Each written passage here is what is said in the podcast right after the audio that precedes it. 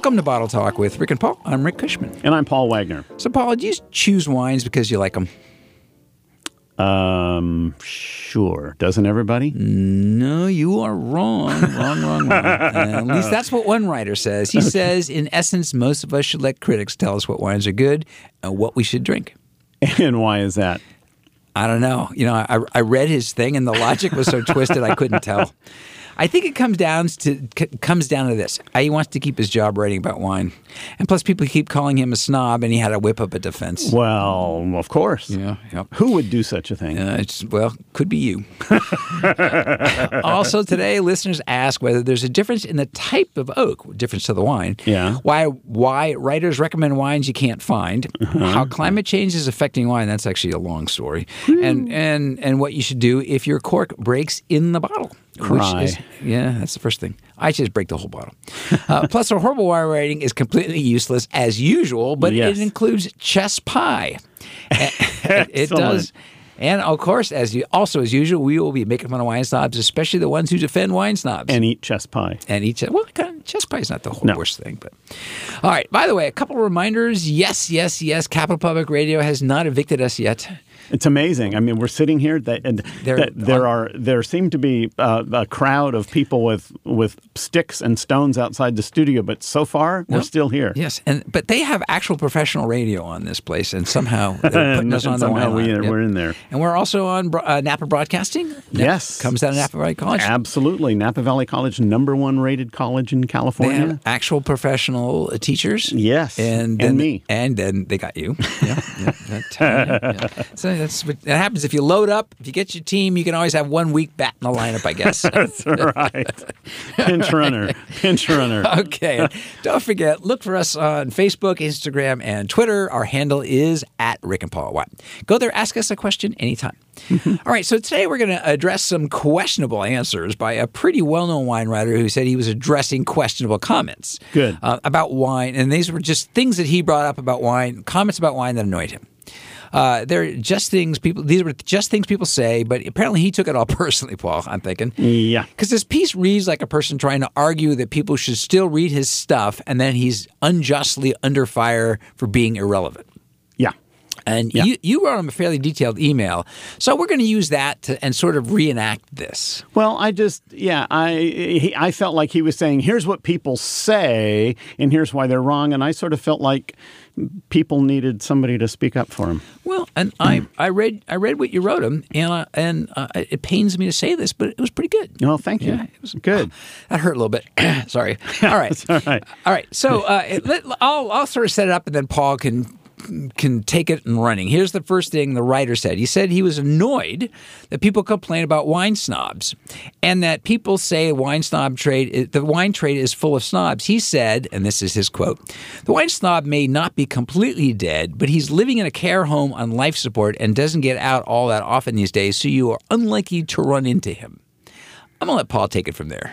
But I'll just say this: anyone who run in a wine snob, anyone, raise your hand. Raise your hand. Yeah, no kidding. Yeah. It is radio, Rick. You realize. Well, I just raised my hand. and and to be fair, he's talking about the trade, but I think there's a key element here too that he misses, which is people aren't going to be a snob to him because they're afraid of him. yes, because he's a writer and he reviews wines. And yeah, but they will be a snob to other people. So I just said, you know, a snob isn't someone who's knowledgeable. A snob someone who believes that their more extensive knowledge makes them a superior person and then uses that knowledge to make other people feel bad. Yep. And that's that has no business in any business. And there are plenty of those who do that with wine. Absolutely, and you know we we talk so often about like the somm who sort of disparages somebody's wine choice. The question we had Yeah, just last week. last Yeah, oh, week two weeks was, ago. Yeah, yeah. was yeah. Well, I ordered. I asked for a wine, and the the sommelier acted like I would. I'd peed on the carpet or something. Yeah. By the way, when you do that, Paul, it's really embarrassing.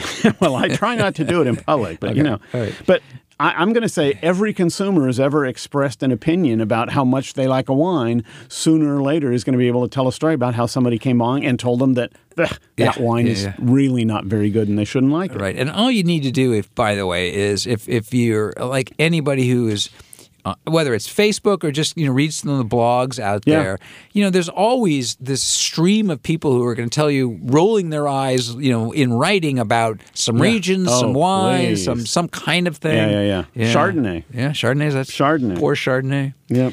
So, all right. Uh, so here's the writer again. This is another thing. He said the second annoying thing is that people assume that if you have any wine expertise, I like this people. You know, Yeah. it's like he's setting up a straw man. sounds like here. someone we yes, know. People yes, it say. does. Yes, you no longer have the ability to understand how normal people experience wine, which, by the way, he is demonstrating. But that's a different issue. this effectively sidelines the experts and leaves the field open for populists. Oh God, no. Oh no! Yes. Yeah. By the way, he makes populist his straw man here. Is he, he pretends they're you know they're doing it to him. And a populist, according to him, is someone who says drink what you like, and he says they hate experts.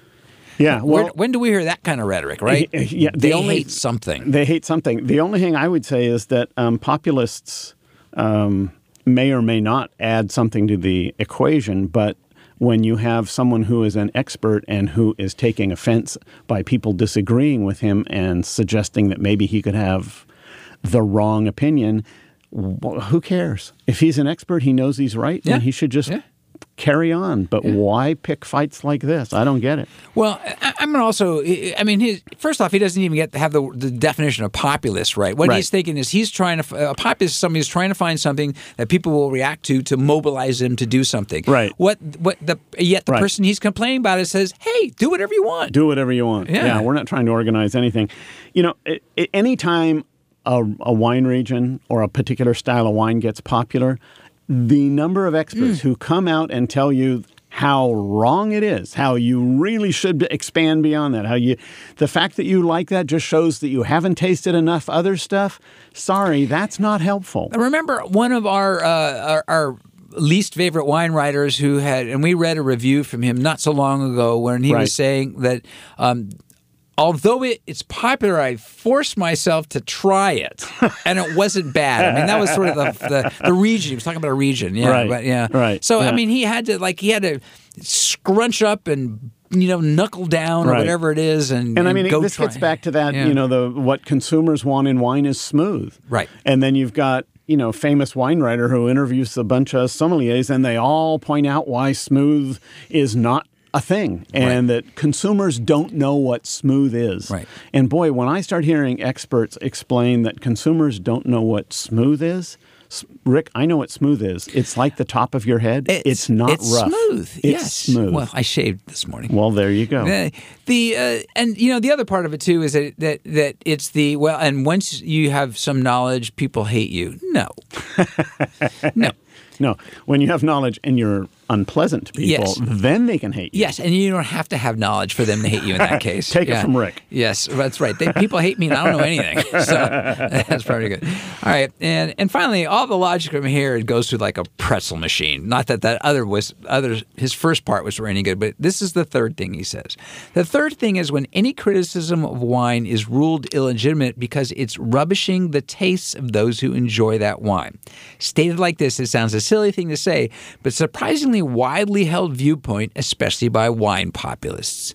There well, you go. You know, um, when when criticism rubbishes the taste of people, then fair enough. But I think that whoever rubbishes the taste of people should be prepared for those people to say, "Go jump in a lake." Right. You're a clown. And as we say, especially about something like wine, uh, you get to like what you like. You do get to Um, like what you like. And well, and you know, I- Especially, remember our last show where we were talking about the fact that not only cultural upbringing, but even genetic differences mean that we perceive different flavors and different aromas differently from other people. Right. And here's somebody who knows it all. and and just simply tells you that if it's popular, it's bad, or won't write about it. And you know, uh, Right. step sideways for a second, as you have mentioned more than once, and in fact you did in your uh, email, is that my former job for uh, a number of years was I was a national television critic for the Sacramento Bee, Right. and the McClatchy News Chain, and my job was to help people understand what was going on. I couldn't if there was a very popular show like Oh Say Friends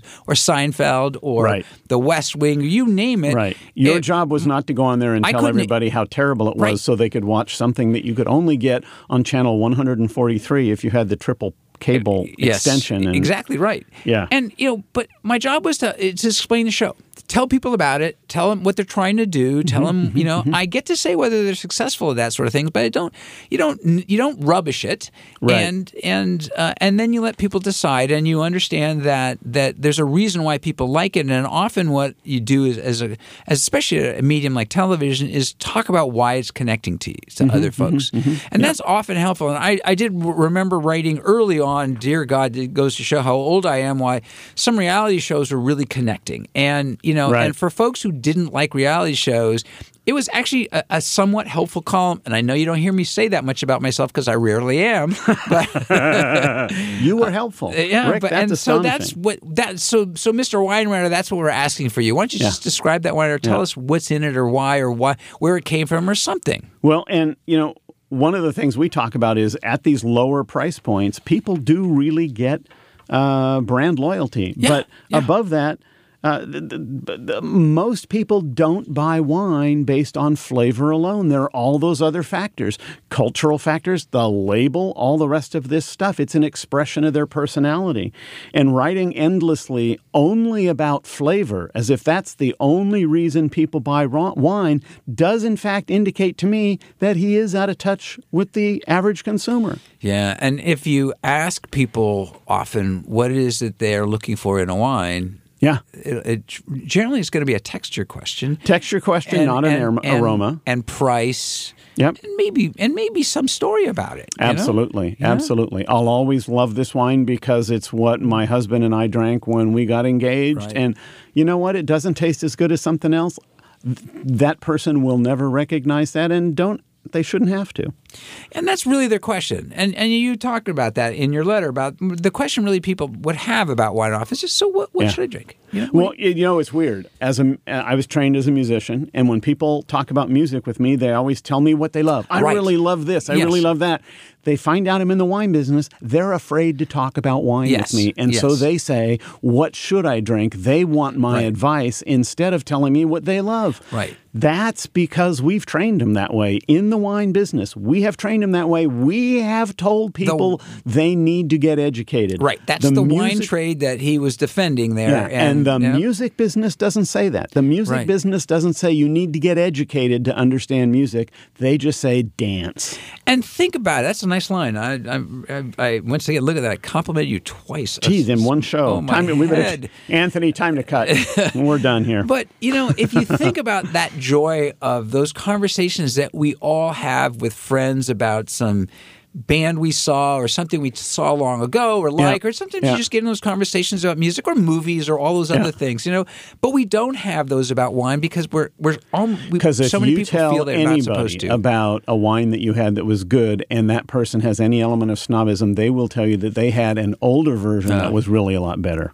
I, I, have, I there's a guy know? I know. I'm not calling him a friend. But this is a guy I know that no matter he always tells me I, if I just mention any wine, he'll find it as a reference point to talk about some Something rare that- and expensive wine that, he yeah, just that you haven't day. had. Yeah. Whereas when you tell people that you went to a concert by the Stones, they will say, "Oh, so did I, and it was so cool." Right. Yeah. But yeah. You talk Yeah. about a wine, and somebody will immediately try to one up you on the wine. Right. Right. So uh, you know, the, what uh, in all of that. In all of that, you have to listen to me. I'm an expert, and don't make fun of experts, and and and don't be popular. What is? There's none of that gets anything about the actual joy of wine. Right. People like That's the right. taste of wine. People That's like the stories of wine. That's right. And and get out of The their way. social Help them. lubricant. It should be fun. Your job is to help them and to Is it fun? That's, that's my right. question. Well, yes. kind of like us. Do we have fun? We well, are we fun?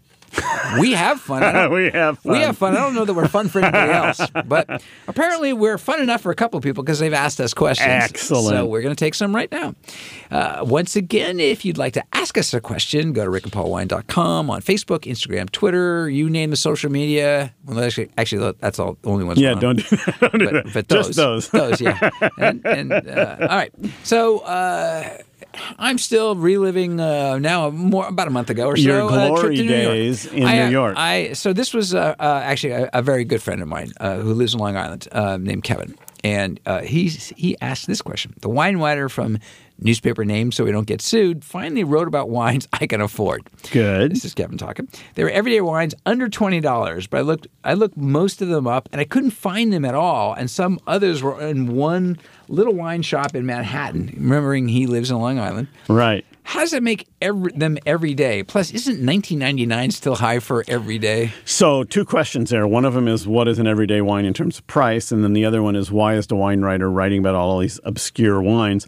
We kind of answered the second question already, which is wine writers absolutely love to point you in directions that are obscure and difficult to find because it shows off how much they know. It doesn't actually help you find the wine, but it does show off how much they know. So that's a good thing from them. Especially if you're writing for a major newspaper that's got some circulation outside of your little town of Manhattan. Right. Then uh, you probably ought to help people find that find stuff. the one. Yeah. Now, the question about how much you spend on everyday wine, I do this wonderful uh, question in my class where I ask my students to n- don't talk to anybody else, but just write down on a piece of paper how much you have to pay to get a serious bottle of wine. No definition, just how much do you have to pay? And it's wonderful because the answers range from about 12 to fifteen dollars up to 75 to hundred dollars.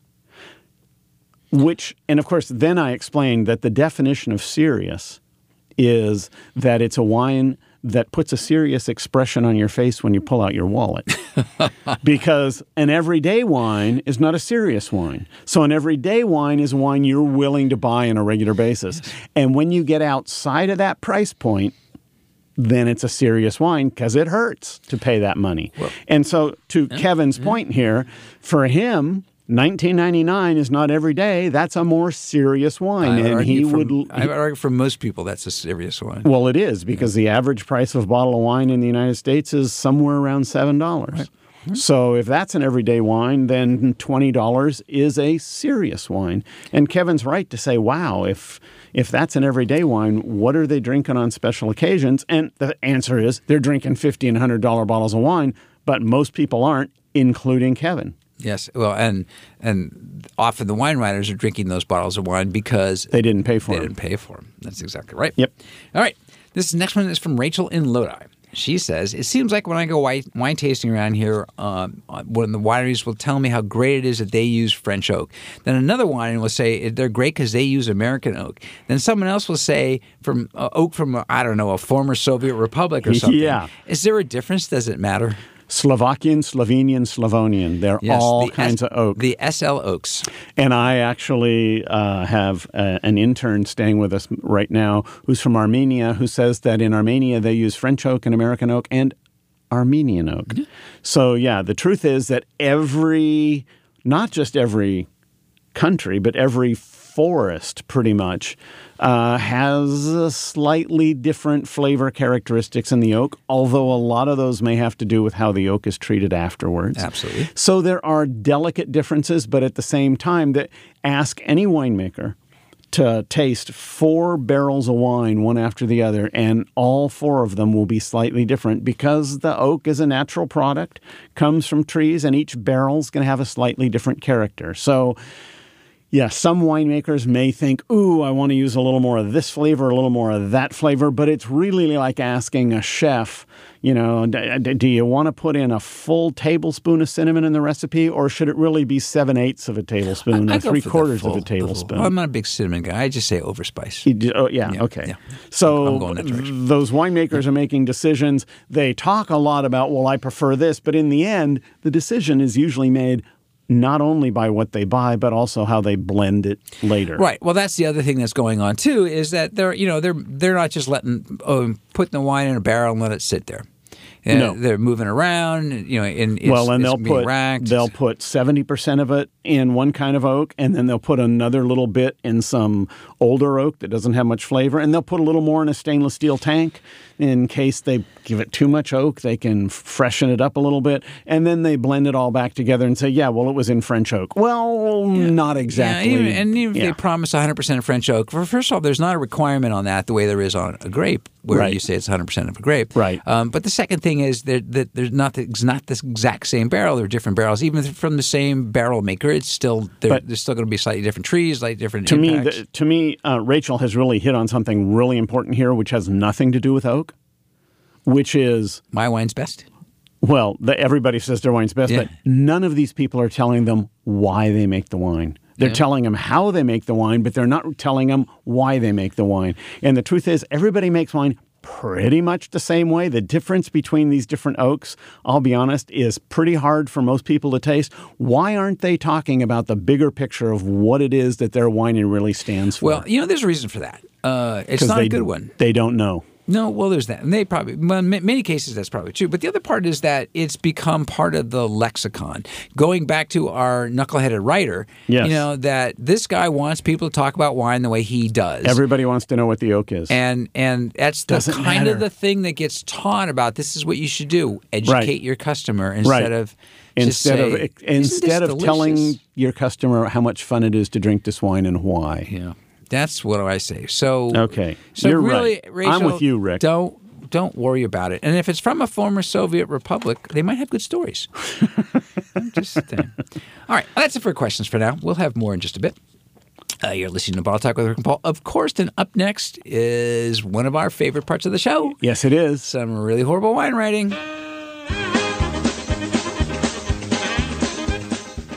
Yep, yep, yep. Okay.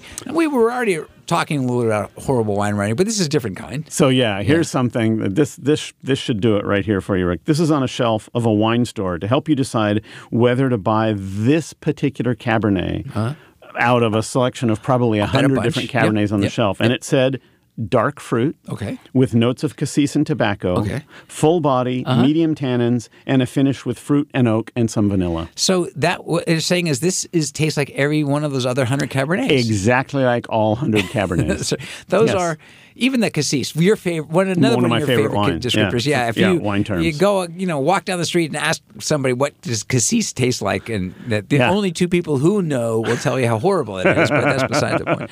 It's a, it's a liqueur, uh, uh, uh, red currants, right? Black- currants. I always black currants. Anyway, Black currants. nasty stuff. Uh, Yeah. I well, I uh, But the fact that nobody knows what it is means it's a meaningless Yes. term Ba- for most people as a true. description. Uh, my cassis story back when I was uh, taking wine tests, Uh-huh, um, and um, I, you know, it was, it was I didn't know what this stuff smelled like, so I had a bottle on the counter, and you know, you smell Ah, yeah. it, and you smell, Yeah. it. and my wife would like not let she could I could not open it when she was in the room because stuff smells so nasty. Uh, Excellent. if you don't Excellent. like it. Um, so yeah, that's right. So there it is. It's dark fruit, cassis and, And- tobacco, full body, medium tannins, and a finish Eh, with fruit and oak. Yes, thank you, store, for helping me out here. Right? Yes. Right, right. Dark fruit. Okay. Well, I have, uh, as is often the case, I've got one of them that's in the other Go- side of the, the coin. Yes. There- Overboard, man, this- This, one is one too. So it's brown brick red color.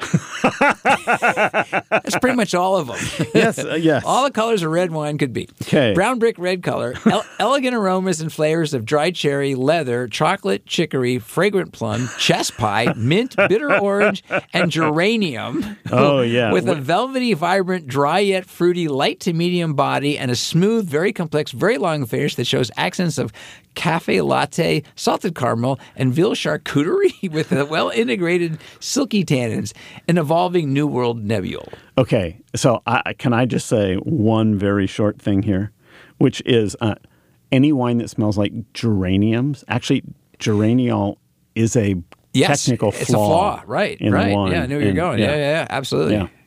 But uh, uh, Velvet, vibrant, dry yet fruity, light to medium body. that's like everything. It's like everything. Wow. This is the everything color and the everything texture. Chess pie, mint, and bitter orange, and geranium. So chess pie, by the way, is um, in, for folks who don't know, it's a it's a southern thing. It's basically eggs, butter, sugar, cornmeal.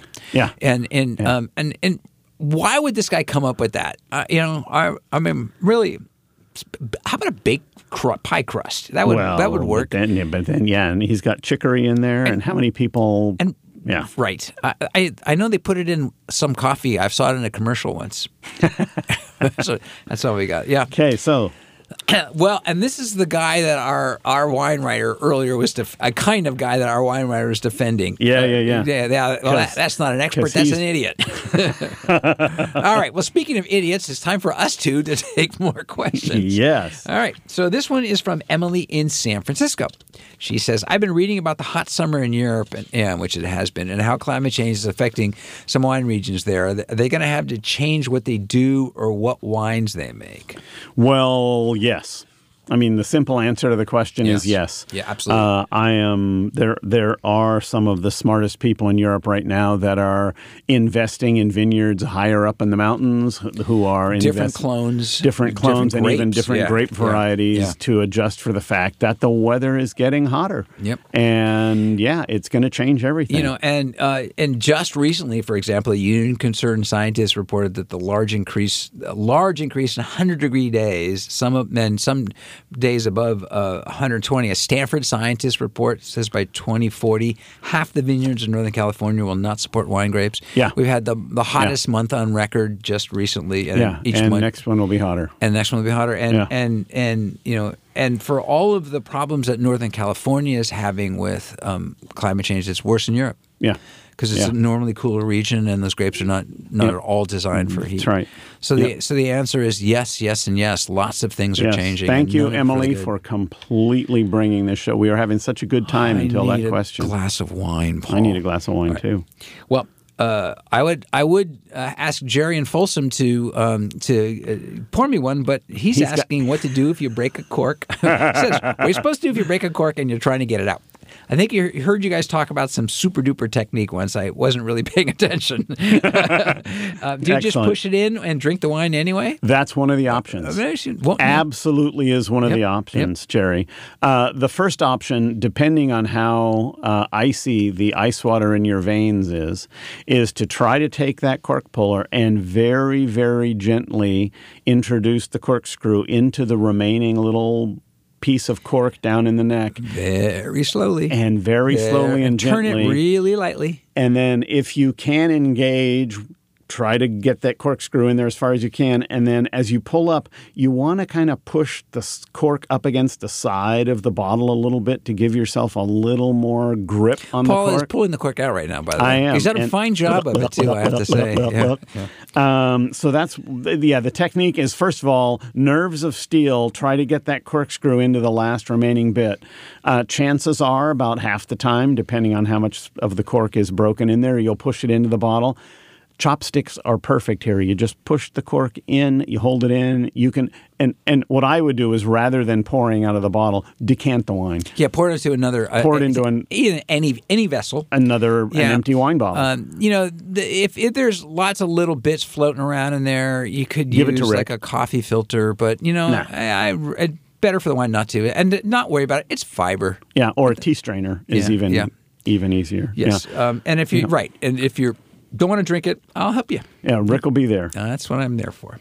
Okay, well, that's why we're here. We're here to help you find new ways to drink wine, no matter what it tastes or look like. and so that is it for another round of Bottle Talk with Rick and Paul. Our producer is the ever patient Anthony Van Hook. Thank you, Anthony. Our associate producer is Jeremy Marin. Thank you to Cap- the ever patient Capital Public Radio for letting us use their studios and keeping us on their podcast. What? Yes. Don't forget, look for us on all that social. Ask us a question at at Rick and Paul Wine. And if you learned anything today, we hope it's exactly opposite of what that writer said. Do drink what you like. And if you like something, what do you care what a bad critic thinks? Or us. Well, I don't care what you think. Definitely don't care what we think. I don't care. Neither one of us care what we think. That's right. We I'm Rick think. Fishman. And I'm Paul Wagner. I don't even know if I think about that, but I care about that. And remember, Paul, the best wines are the wines you drink with friends, or us. especially with us.